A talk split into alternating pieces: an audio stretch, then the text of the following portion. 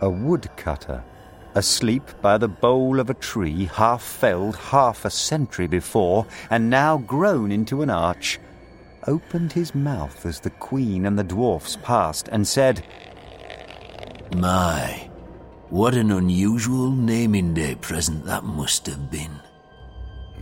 Three bandits, asleep in the middle of what remained of the trail, their limbs crooked as if they had fallen asleep while hiding in a tree above and had tumbled without waking to the ground below, said in unison, without waking.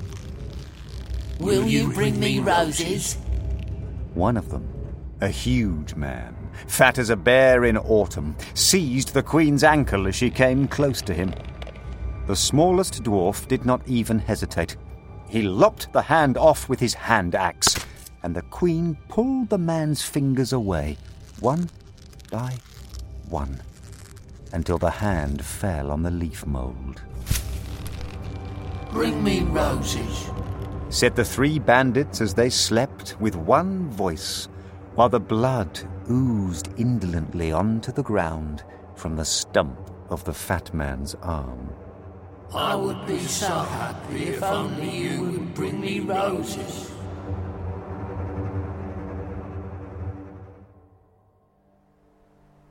They felt the castle long before they saw it, felt it as a wave of sleep that pushed them away. If they walked towards it, their heads fogged, their minds frayed, their spirits fell, their thoughts clouded. The moment they turned away, they woke up into the world, felt brighter, saner, wiser. The queen and the dwarfs pushed deeper into the mental fog. Sometimes a dwarf would yawn and stumble. Each time, the other dwarfs would take him by the arms and march him forward, struggling and muttering until his mind returned. The queen stayed awake, although the forest was filled with people she knew could not be there. They walked beside her on the path. Sometimes they spoke to her. Let us now discuss how diplomacy is affected by matters of natural philosophy said her father. My sisters ruled the world, said her stepmother, dragging her iron shoes along the forest path.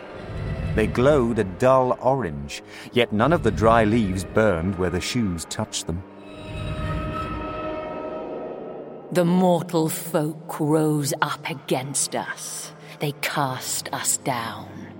And so we waited in crevices, in places they do not see us. And now they adore me. Even you, my stepdaughter, even you adore me.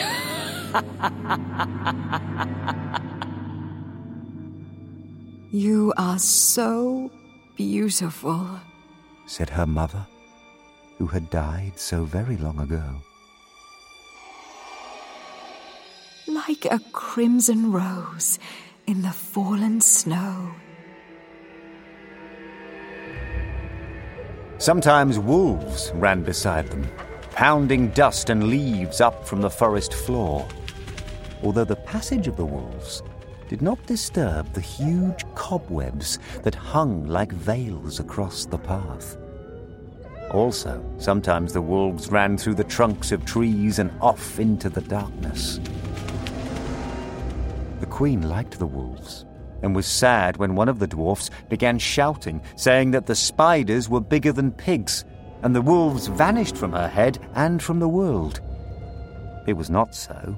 They were only spiders of a regular size, used to spinning their webs undisturbed by time and by travellers.